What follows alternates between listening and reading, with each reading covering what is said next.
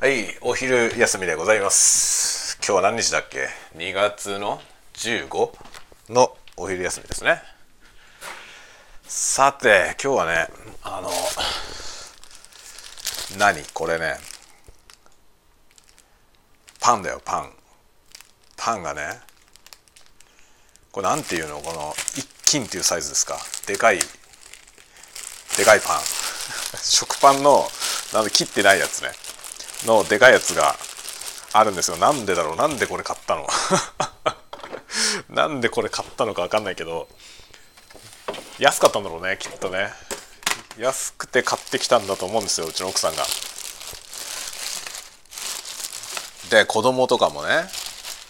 パン食べたいとか言うんですよ。たまにはねお昼はパンがいいなとか言うわけですよね。それであパンがいいのかっつってうちの奥さんがですねこう安いのねこの食パンの一斤のやつを買ってくるんだよでかいやつを。そしてね盛大に残るわけ。そして盛大に残ったやつをね食べといてって言われるんだよね 僕が。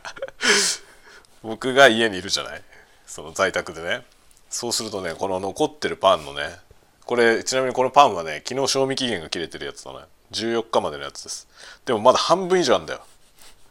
こんなさ一斤の食パン半分以上残っててもうそろそろ食べちゃってって言われてもさそんなに食えねえだろっていう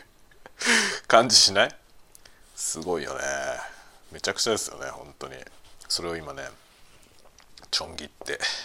食べるよ。あのパンを切るさノコギリみたいなナイフあるじゃない？パンパンを切るやつ。あのナイフってどうなのかな？僕あのね使い方が間違ってるのかもしれないけど一応持ってるんだよね。持ってんだけどあれで切るとねめちゃくちゃパン粉出るんですよね。カスが。その削りカスがねめちゃくちゃ出るのよ。それで普通の包丁で切った方がなんか綺麗に切れる。綺麗に切れる気がするんだよね。今4枚分切ったけどさこれ1人で4枚食うのかよっていう感じなんだけどさらにまだなんだろう普通のね普通に売ってる6枚切りとかのやつよりもでかい分残ってるね。どうすんだよこんなに。どうすんだよこんなにでかいパンよ。食い切れねえだろっていうね本当にそんな感じ。そんな感じですよ。その食い切れないパンをね、まあ、食べる。食べといてねと。言われたんだけど無理だよね。どう考えてもさ昼ご飯でこんなにパン4枚で。4枚で十分だよね。ちょっとこんなに食えねえよっていうことで、えー、一応4枚分だけまず切った。それを今から細工していく。さあ何しようかな。という感じでねまず、えー、冷蔵庫を開けてみるじゃん。何で食べようかな。前に説明したあのパンにはご飯ですよ。パンにはご飯ですよのご飯ですよはまあやるじゃん。パンにはご飯ですよですよね。これは焼いたパンに対して、えー、マーガリン塗ってご飯ですよ塗ればいいんで簡単ですね。まずはじゃあシンプルにトーストしましょう。シンプルにトースト。そしてですね2枚分をまず普通にトーストすることにしました。で次なる次なる作戦はですね。あーとろけるチーズないのか。ピザトーストみたいなのを作ろうかなと思ったけどとろけるチーズがありませんでした。そこででは時点としてですねガーリックトーストを作ろう。ガーリックトーストを作ります。ガーリックトーストはねまあ簡単だよ。オリーブオイルをねオリーブオイルをかけるじゃない。そのこれはね本当はあのバゲットとかでフランスパンでやった方が美味しい。けど今日はこのねなんかよくわかんない食パンにやってみます、まあ、オリーブオイルをね塗るじゃん。オリーブオイル塗ってあのニンニクの入った塩。なんだろうあの簡単ですごい手軽なのはマジックソルトですね。マジックソルトかければもうそれで出来上がり。あのオリーブオイル塗ってマジックソルト振って焼くと。それだけです。でもね気をつけないといけないのはあのトースターのね焼き方。トースターのその電熱器の部分とそのパンの表面が近い場合にあのマジックソルトに入ってるね。ニンニクの粒がね焦げるんですよ。だから苦くなっちゃうの。なのでなるべく遠火で焼いた方がいいですね、まあ、マジックソルトなかったらあのなんだろうな。まあ本当のリアルニンニクでやるっていう人はあんまりないと思うけどガーリックトーストをね。ガーリックトーストもしにリアルニンニクでやるならリアルニンニクちっちゃく切ったやつオリーブオイルで炒めてあのカラッとしたやつを振る感じですよね、まあ、生ニンニクでやる人はいないと思うけどさ。こういう感じですね。マジックソルト振ってこれだけでねガーリックトースト風になります。あとおすすめなのはこれなんだろう。これはねどこどこのやつ？ボスコ。ボスコで出てる。多分他のメーカーでも出てると思うけどこのねオリーブガーリックオイルっていうねそのオリーブオイルにガーリックのフレーバーがついてるやつ。まあアヒージョとかに入れるやつ。これアヒージョにぴったりって書いてあるけど一発でアヒージョが作れるやつですねこれ。これこれをね自分でこれを作るのがめんどくさいんだよね。あのオリーブオイルにそのニンニクの香りをね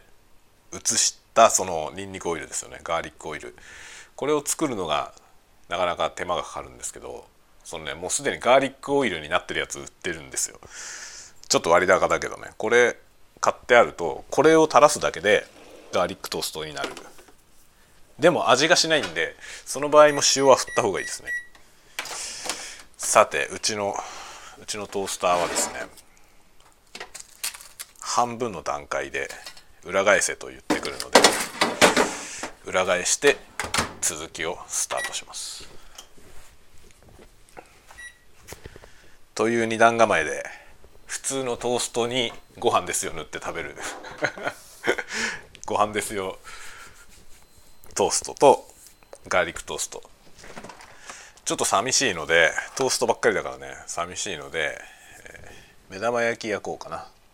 で目玉焼きもねベーコンかハムがあったらベーコンエッグっぽいものねにするんだけどベーコンもハムもないな。いや在庫に難があるね。食材の在庫に難があり。何しろねまた玉ねぎなくなっちゃったんだよな。玉ねぎまた切れたから買い買いに行かなくちゃいけないですよ。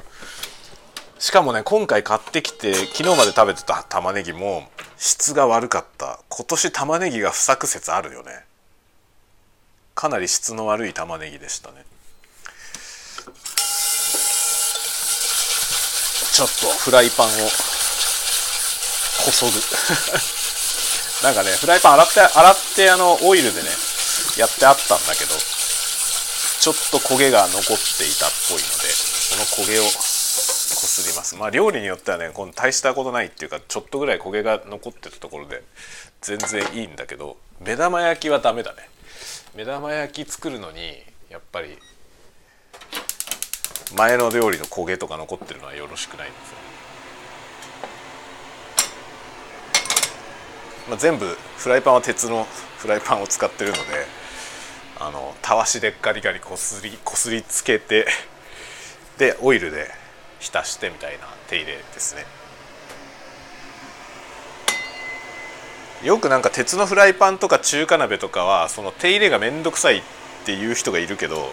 全然面倒くさいことないですよ。あのなんだろうほんとね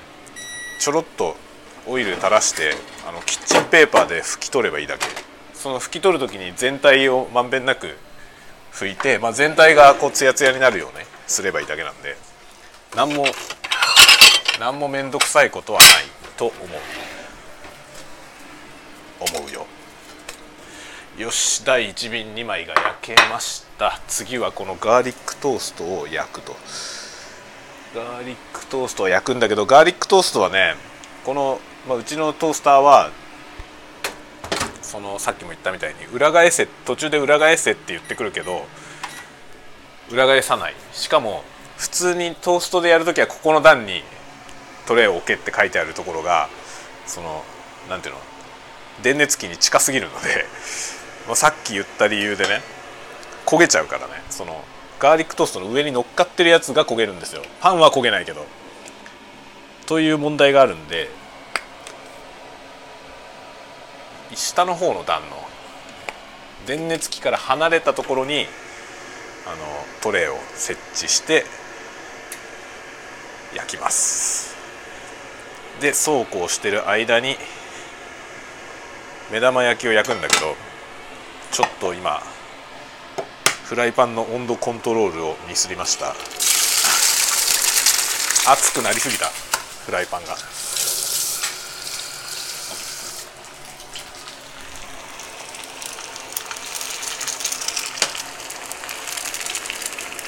まあ、ちなみになんか僕はこう今料理のことを話しながらやってますけど全くの素人なんであんまり当てにしないでください。あんまり参考にしないで。僕はあの料理に関しては別に本当にただの素人なんで何も専門的に何も勉強したことないです。全部我流だしあのなんだろうレレシピとか書いてあっても計量とかしたことない。大さじ1とか2とか書いてあるじゃない。測ったことないよ。全部フィーリングなんで。適当です。いつも適当。だけど自分で満足のいくものは食べられてるしね。子供も美味しいって言ってくれるから。まあいいんじゃないかな。その程度でいいんじゃないかなと思ってやってる。あんまり志は高くないですね。この間もなんかあれだよね。あの目玉焼き難しいよねって話をしたよね。目玉焼きをさ毎回同じ風に作れないんだよっていう悩みの話をちょっとしたよね。難しいよね目玉焼きって。最近ねオムレツは割とね毎回同じように作れるようになってきたんですよ。でガーリックトーストの方の延長。ガーリックトーストはなんか今裏返せよっていうのが来たけど裏返さないでそのままもう一度やります。続きをね。でもそのままだとねこれよくできててスタートが押せないんですよ。だから一回開けないとねスタートが押せないようになってます。よしこのぐらい。いやいいんじゃないですか。美味しそうですよ。さあ目玉焼き。皆さん目玉焼きには何をかけますか？これは宗教戦争になるやつだよね。目玉焼きに何かける派はあれだよね。本当に禁断の禁断の戦いですよね。僕は断然醤油なんですけどね。ああ裏返しになっちゃった。まあいいわ。今あのフライ返しのフライ返しテクニックがダメで、えー、皿の上で裏返しになりました。まあこれでもいいや。味は変わらない。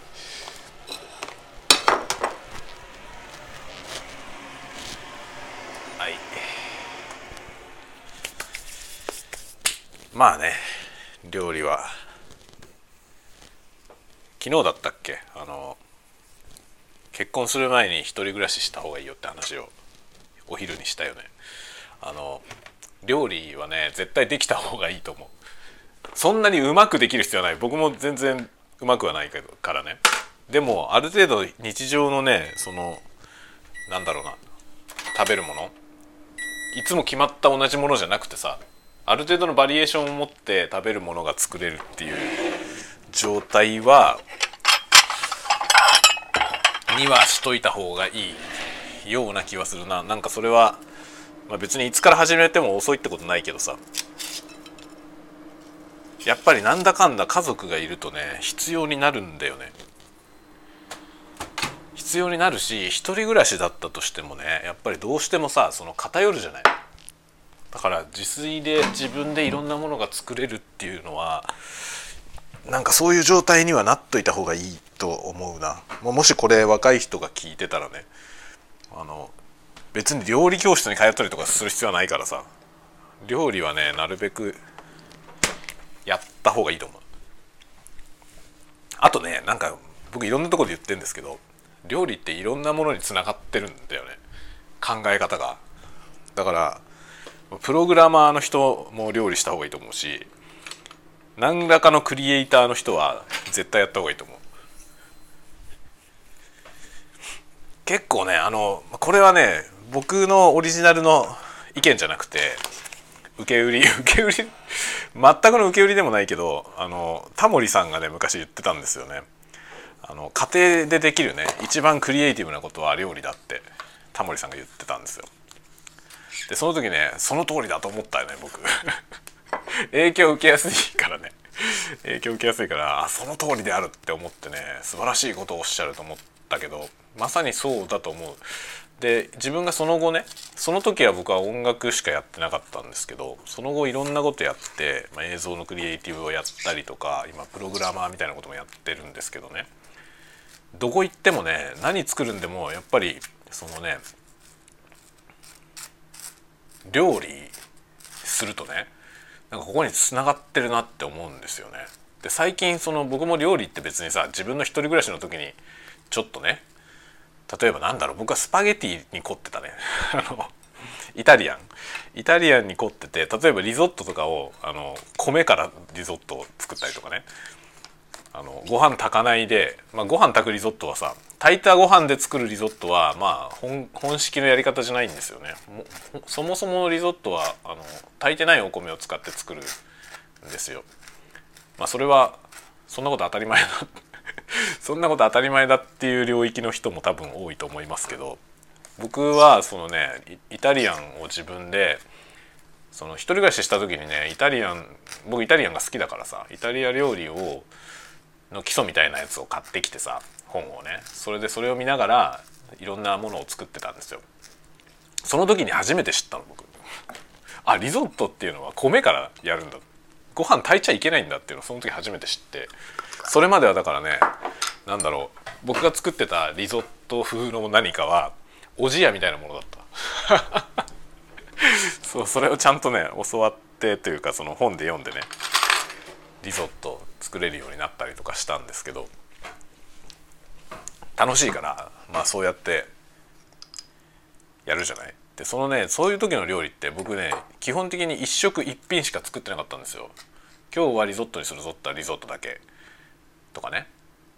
みたいな感じですよ。でまあスープとかは欲しかったらそのなんだろうあの粉末のやつ。粉末のやつをお湯入れるだけでできるスープとかを作ってたの。でもねもう家族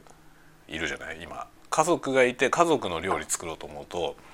そのね一食一品でいいことはまあないわけですよね。何何品も作らな作らなきゃいけないでしょ、ね、まあ、メインのものがありその、えー、野菜的なものがサラダ的なものだったりとかそういうねそういうものがありスープがありみたいな感じで、まあ、和洋中何をやるにしても一品だけでいいってことはまあほほぼないよね。ってなるとそのねしかもその自分だけ食えばいいわけじゃないからその、まあ、子供に食べさせなきゃいけないしね。ってなるとねそのどういうタイミングで何が完成しなきゃいけないのかっていうことを考えて作んなきゃいけないんですよ難しいのよね。で作るものは一品じゃないけどさその作業は一度に一つしかできないじゃない。一つしかできないっていうのはその瞬間瞬間を切り取った場合にシングルタスクってことなんだけどあの例えばなんだろうな野菜を切りながらあの野菜を切りながら何何だと説明しやすいかな。難しいね。説明するのが難しいわ。説明するのが難しいんだけどさ何にすればいいかな。例えばそうだあのスープのねスープを作ろうとして、まあ、最初に玉ねぎを炒めたりするじゃない。僕はそのオニオンスープを作るからね。その時玉ねぎを炒めるんですけどその玉ねぎを炒めながら次の何かの野菜を切ったりはできないんだよね。同時に2つのことはできない。でもスープのその水を入れて煮るっていうフェーズになるとその煮てる間は他のことできるじゃない。だからその何と何を同時進行できるのかを考えなきゃいけないんですよね。そんなこと別に 説明されなくても多分みんな料理してる人は無意識にやってると思うけどそういうことをね僕は結構考えたんですよね。あこれはここことこれを一緒に同時にやればもっとうまくいくぞとかねそういうこと考えながら今、まあ、料理とかをやっててそれが次第に慣れてきてだんだんスマートにできるようになってきたんだけどそういうことを考えるのってねなんかその他のいろんなとこに使えるんですよね。自分の仕事の進め方であったりとかそれこそ YouTube の動画作るんでもそうだけどどのようにななそのなんていうのかなワークフロー？どういうフローで作業を流せば最も効率がいいのかとかそのゴールするタイミングがね揃うのかとかっていうことですよね。例えばそのメインディッシュのね肉料理かなんかを作るとしてそれを作ってる間他のことしないでね。でそれが完成して完成した後にスープとか作ったらスープができる頃には冷めちゃうじゃない。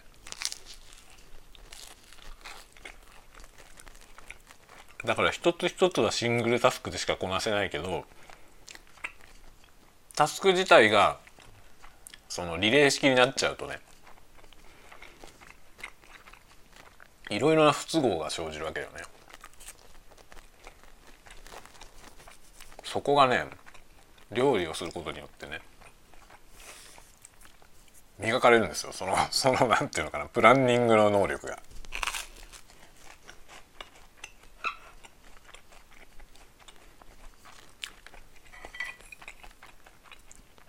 で料理はあの極めてクリエイティブですよね。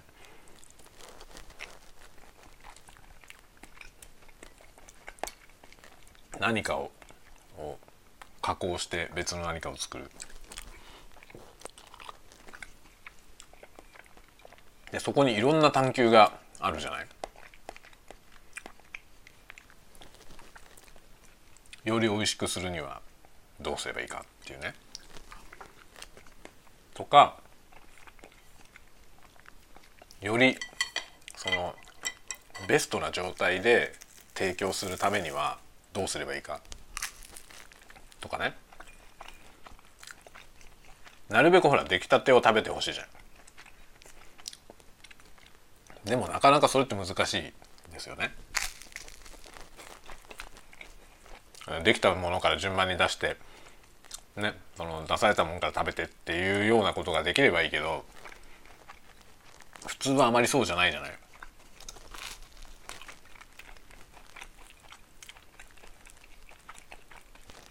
コース料理みたいに順番が決まっててさその順番に提供するっていうんだったらまだコントロールしやすいですけど、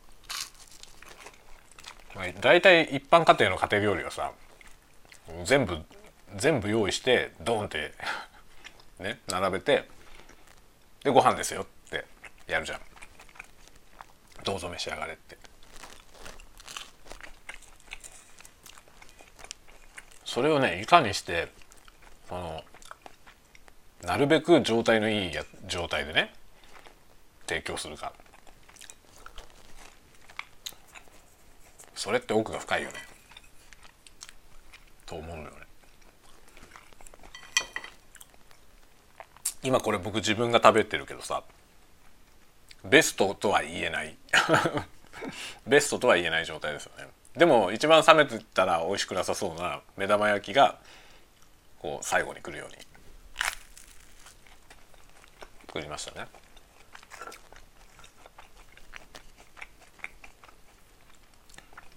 結果として最初に焼いたパンはだいぶ時間が経っているけど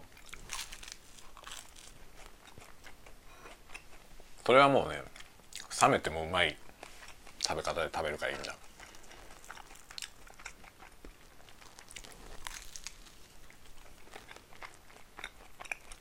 昔ねあの知り合いのギタリストの先生がねあのまあ、ギタリストの方で僕よりもだいぶベテランであのギタースクールの先生をやってる人がいたんですけどね、まあ、今もいるけどいるけど今何されてるかちょっと知らないけど20年ぐらい前に付き合いがあったんですけどその人が言ってたのがねあのよりねうまいものを食べたいっていう欲求のない人はなんか芸術家とかには向いてないって言ってました。まあそれはその人の考え方で僕は別にそれに賛同するわけじゃないけど一理あるなとは思う。でもそうじゃない芸術家っていっぱいいるよね。食うことにはまるっきり頓着しないけどその芸術だけはすごいっていう人はいくらでも多分いくらでも例があると思うんだよねだからそのね食い物に対して何にも頓着のない人が芸術に向いてないとは僕は思わないけどでもなんか一理あるような気はするよね。何事につけそのより良いものをっていうその探求心みたいなそれがない人は向いてないだろうなっていう気がするね。でそれがまあ分かりやすいのは料理であるっていうのはなんか分かる。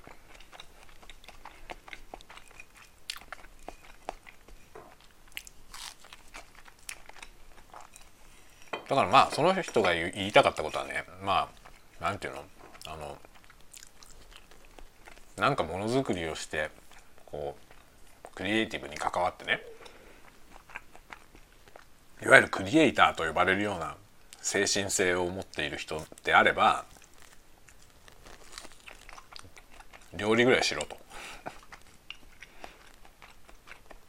そういうことだと思う。でその料理をするっていうことは何ていうの？その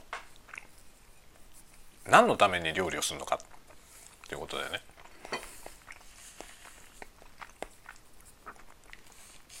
そこをつまりなんかそのねよりうまいものを食いたいから作るというね。よりうまいものを作って自分が食べるという。そういうモチベーションで料理しろっていうことだと思うな。多分だからタモリさんが昔言ってたのと近いものがあるんですよきっと。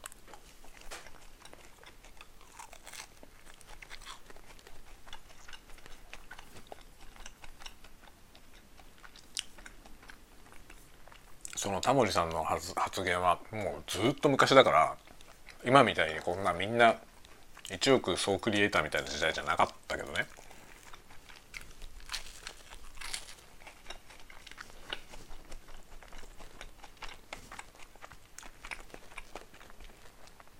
今は本当に1億総クリエイター時代なんで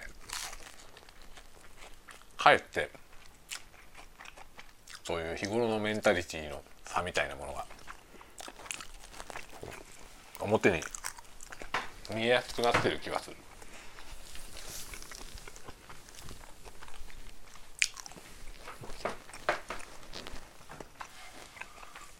でもこういう時代になってみて思うのはさあのそのクリエーションをやりたい人っていうのは多かったんだなってこと。それは感じますね。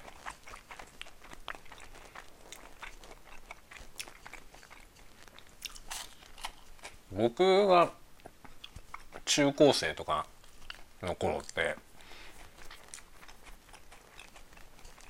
そのまあハードルが高かったっていうのもあるけど趣味でそのクリエイティブのことをやってる人ってほとんどいなかったんですよ。少数派だった。だか趣味で写真撮ってるやつとかね。少なかったですよ。まあお金もかかるしさ写真やろうと思ったらやっぱりそのそれなりのちゃんとしたカメラが必要だし当時はフィルムだったんでフィルムだと撮るたびにお金かかるからね。だから結構な覚悟がないともう始められなかったっていう感じなんですよね。そういう時代だったの。だからあんまりやってる人自体がいなかったですね。写真撮ってる人もいなかったし、まあ、趣味で絵描いてる人とかもね絵も今みたいなデジタルじゃないから画材買ってねアナログで描くじゃない？そういうことやってる人ってほとんどいなかったですよね。本当に美術部とか写真部とかそういう人たち。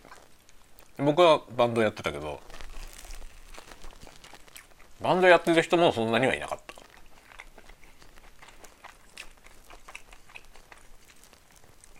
それがねいなかったっていうのはそのやりたいと思ってなかったわけじゃなくてやりたいけど踏み出せなかった人がいっぱいいたのかなって思う。それはその後カメラがデジタルになってすごくお手軽なものになったじゃない。でお金もねもちろんカメラは買わなきゃいけないけどそのフィルムで撮影するほどのランニングコストはかからないようになってそしたら急に写真やる人がめちゃくちゃ増えたじゃないですか。増えたんじゃなくて出てきたってことだよね。表に出てきたんですよねきっと。今までもやってみたいとは思ってたけどハードルが高すぎて手を出せなかった人たちが出せるようになったから。その後のなんかそのデジタル技術の発展ってそういう潜在的なさクリエイティビティをなんか引っ張り出したってことなんだろうなと思うね。今は本当に一億総クリエイター時代って言われてるけどなんかクリエイティブなことをね簡単にできますよってなればやりたかった人ってこんなにいっぱいいたんだって感じますね。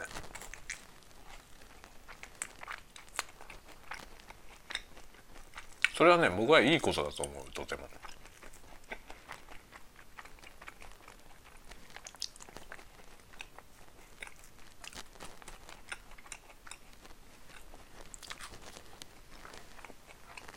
でまあクリエイティブがどうどうこうっていう今ねこういう情勢っていうのは平和であることの証でもあるしねまあ本当のなんか芸術性とかそういうものっていうのはさなんかその平和じゃないからこそ生まれたものって多いと思うんですよね。虐げられているからこその表現とか世の中に対するなんかこう怒りみたいなものをそれを表現する手段が芸術だったみたいなね。ことは歴史上あると思うんですけど。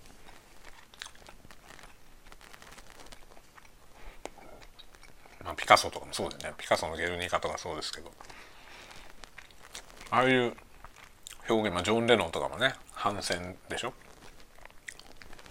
そういうものってだんだん平和になってくるとそういうそういうものって必要なくなってくる。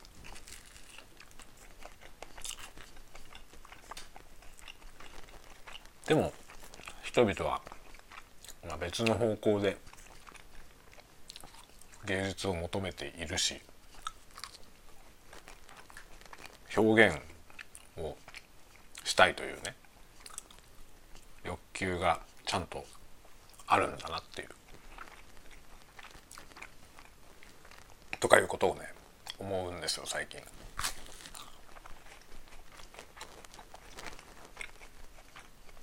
ガーリックトースト美味しいよ。でもさすがにトースト4枚は多いな。まだいっぱい残ってんだけどね。食パン。どうしよう。今日あの食パンを一気に消費するような何か晩ご飯。考えるか。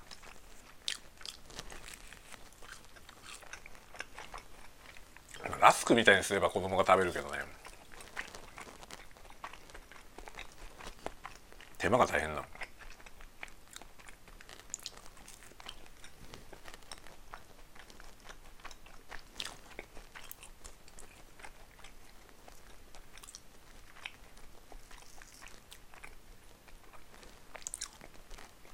最近そうあの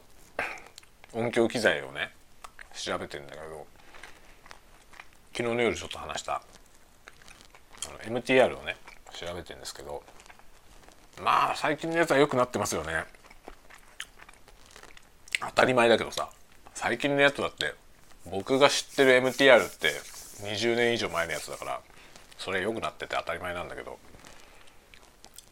でそういうものがいくいくらでもどんどん良くなるし値段も安くなるわけですよね。そうするとやっぱりあの参入しやすくなるからいい時代だよね本当に。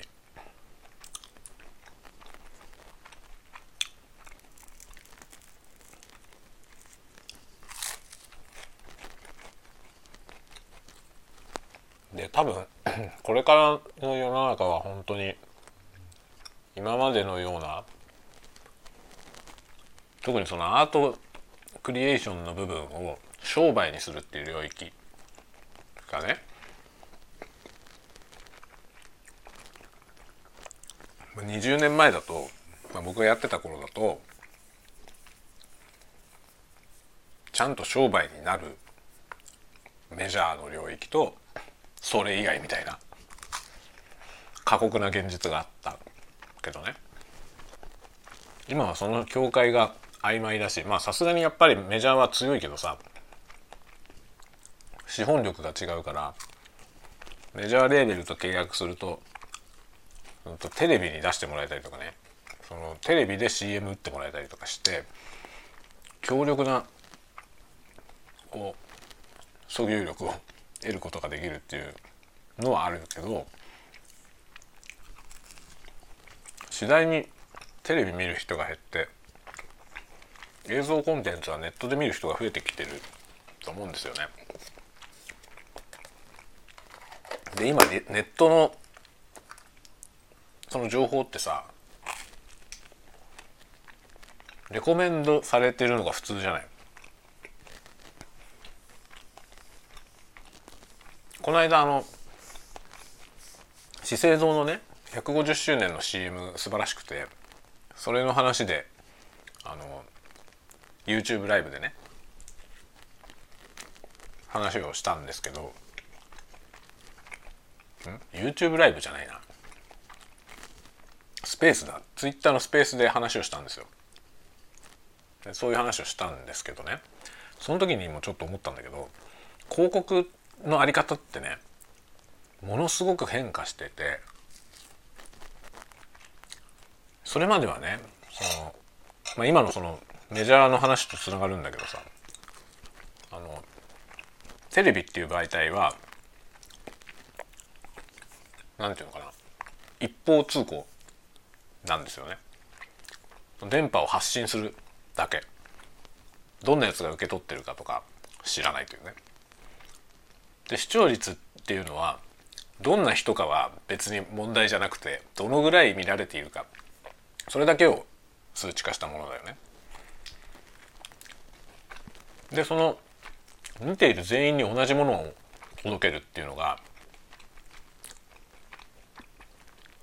それまでのスタンダードだったわけですけど今の広告ってユーザーに対してカスタマイズされてるから例えば同じ日同じタイミングで YouTube をね見てたとするじゃない。でそこに表示される広告って同じ日同じタイミングで同じもの見てても一人一人違うわけですよね。まあ、一人一人違うっていうのは要はなんだろう言葉のあやだけどさ、ね、100人に対して100種類の広告を出してるわけじゃないからもちろん同じものを見てる人もいるけどそこにそのレコメンドが乗っかってくるわけですよね広告に。だからウェブ広告もあの同じサイトの同じページを同じタイミングで開いてもその表示されてる広告ってみんな違うわけですよね。で自分のその検索履歴だったりとか例えば YouTube なんかでも YouTube 見るとその視聴した動画の傾向とかそういうものによって次におすすめされてくるものが変わったりその動画の中に入れ込まれてくるその CM が変わったりとかね。そういうことがもうすごく流動的にされてるわけですよね。だから全然固定されてない。そうなると何ていうのかな。あの国民的動向みたいな世代とか性別とかなんだろう境遇とかそういうものを問わずみんなに同じものがヒットするみたいなことは減ると思うんですよね。逆になんかそのニッチなものがね価値を持つ今までだとそのニッチなものっていうのはさそのマスメディアのテレビとかでねその CM を打つにはコストがかかりすぎる届けたい相手がすごく限られてるのにそのそれこそ1億 そのね。1億総国民全部に向けて発信するみたいなコストかけて CM やるとね。それは割に合わないわけですよね。その広告を見た人の中のうちその実際に買うという行動にそれに金を払うというね方向にこうアクションを起こす人がの率がものすごく低いからそれは割に合わないっていうことでニッチなものって宣伝できないという問題があったわけですよね。でも今はそれを欲しがりそうな人にピンポイントで広告を出せるからってなるとねその広告の何ていうのその費用対効果がね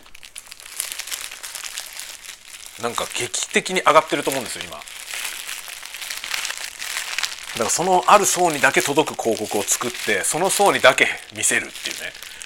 それで必要最低限のその何て言うのかなあのバックを得るわけですよ。っていうこういうスタイルになってくるとさニッチなものが結構ちゃんと商売になるよね。だから1億総クリエイター時代はね本当にクリエイターコミュニティとかってあのほらなんだっけあの人ザッカーバーグがね言ってますけど、まあ、ザッカーバーグ以外の人もみんな言ってるけどさその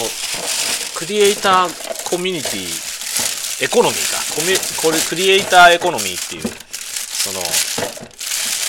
考え方があってまあそれはクリエイターが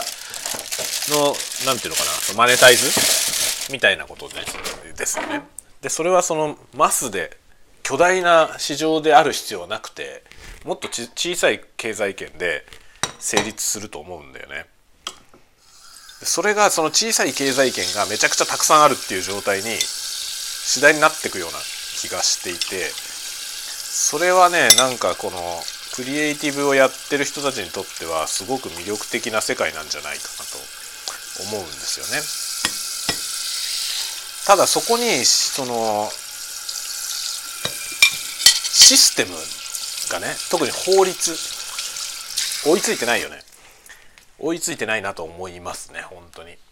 それは会社の仕組みもそうだしまあその法律だけじゃなくてあの社則とかそういうものもそうだけどその法制度だよね。制度の側が追いついてないんだよね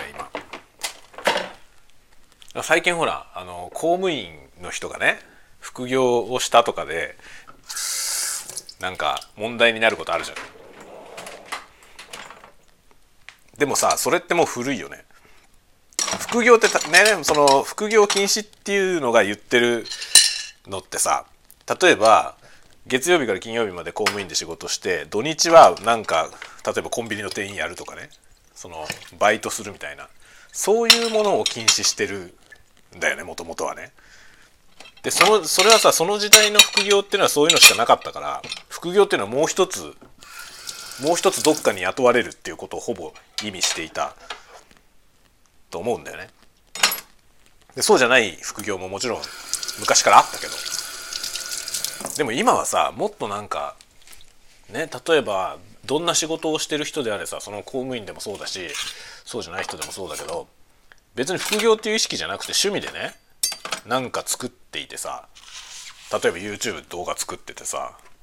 それが収益化しちゃうことってあるじゃん。それはもう副業って扱いになってるけどね今。でもこれからクリエイター経済圏のこと考えてったらその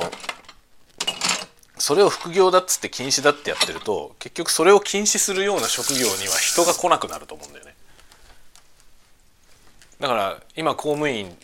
てねまあ公務員って今でも何ていうのかな結構その安定してる職業として目指す人が多いけど、まあ、公務員でいる限り自分のやってることを何もマネタイズできませんよってなったらじゃあ公務員じゃない職業を選ぼうかなってなる人も増える気がするんだよね。優秀な人ほどさ優秀な人ほど来なくなると思う。でまあ僕も今クリエイティブのねクリエイターを集めて、まあ、こうクリエイターたちが働いている会社に勤めてるわけですけどうちの会社もね副業は一応禁止なんですよ。社則にはそうなってるの。だけどそれは頭が古いよって話を僕はしててね。あの今時そんなこと言ってたら特にクリエイターの人なんてクリエイターだからさもともとそういうものづくりをしたいわけじゃない。で仕事でだけクリエイティブ発揮して他ではやらないでくださいねなんてことは通用しないし逆になんか他でやらないようなやつ役に立たないしね。その仕事としていい仕事をするやつほどプライベートでもなんか物作ってるはずなんですよ。でそれがね有能であればあるほどマネタイズされちゃうわけじゃん。それ禁止するっつってじゃ禁止だから俺この会社辞めますってしかなんないじゃん。と思うんだよね僕はね。だからそのね副業を禁止するっていうスタイルをなんとかした方がいいと思っててでもね OK ですよってやるのも難しいんですよ。副業禁止の条項をただ消せばいいってことじゃなくてそうするとそのね社員がね自社の競合になる可能性があるわけですよね。他からなんかあの似たような仕事をねフリーランスで受けたりとかねどっかの会社に所属してんのに他の同業の別の会社の仕事を請け負ったりとかなんかしちゃったりするケースが出てきてそれは確かにそれは禁止しないとまずいわけですよね。その社員として雇用してる以上はさそこにいろいろコストをねかけてるのにそいつがその似たような他の仕事を勝手に受けてくるのはまずいとは思う思うんですよ。だけどだからなんか金を得るものは全部禁止っていうのはそれは短絡的すぎるしまあ制度としてはその方がシンプルだからそうなってんだけどでも今からの時代そんなこと言ってたら人来ないっすよっていうのを 僕はなんか結構ね主張してる。僕自身はねあの過去に書いてた本の印税とかが入ったりしてて副収入があるので、まあ、それは会社に申告してるんですよ。あのこういう収入があるけどそのまま引き続きやるからっていうのは会社にちゃんと言ってでそれはね特例として認めてもらってるんですよね。だからそのじゃあじゃあそのね申告して説明してその認められれば OK っていうふうにするのかっていうと今度それはそれで制度が面倒くさいし面倒くせえんだったら面倒くせえなってなる人の方が多いからそ,、ね、そんな面倒くせえんだったらいいやって言ってね。でそのじゃあいいやってなった有能なやつらはどうするかというと会社を辞めるんだよね。副業を辞めるんじゃなくて副業ができないね副業ダメだって会社が言うからじゃあ副業を辞めようっていう人はほとんどいなくてじゃあもう会社辞めてフリーランスで仕事しながら副業というかねそのマネタイズしてやっていこう。自分の作品を売ってやりたい。ってそう思う方が普通じゃん。だからそうなっちゃうわけですよね。副業を禁止ってやってると人が来なくなるしその会社にいて例えば趣味で何かやってたやつがその趣味のマネタイズがうまくいったら会社辞めるっていうパターンにしかならない。と思うんですよ。でそんなやつはやめてしまえって会社が言うんだったらもうそれはそれまでなんだけどそんなこと言ってたら戦えないからね会社はね。だって有能なやつから辞めてくからさ。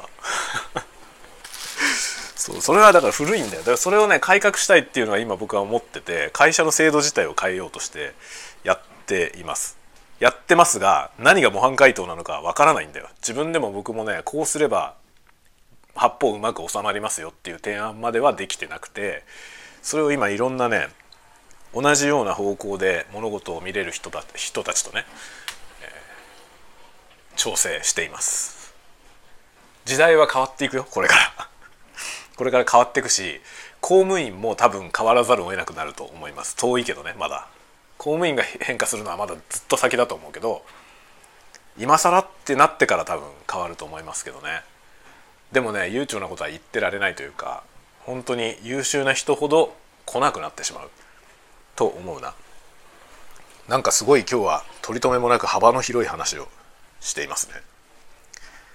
このね昼間の雑談は面白いんだよな。なんかその何話すか決めないで喋ってるからさご飯食べながら。だから結局自分でも思ってもみないようなことに話が進んでいって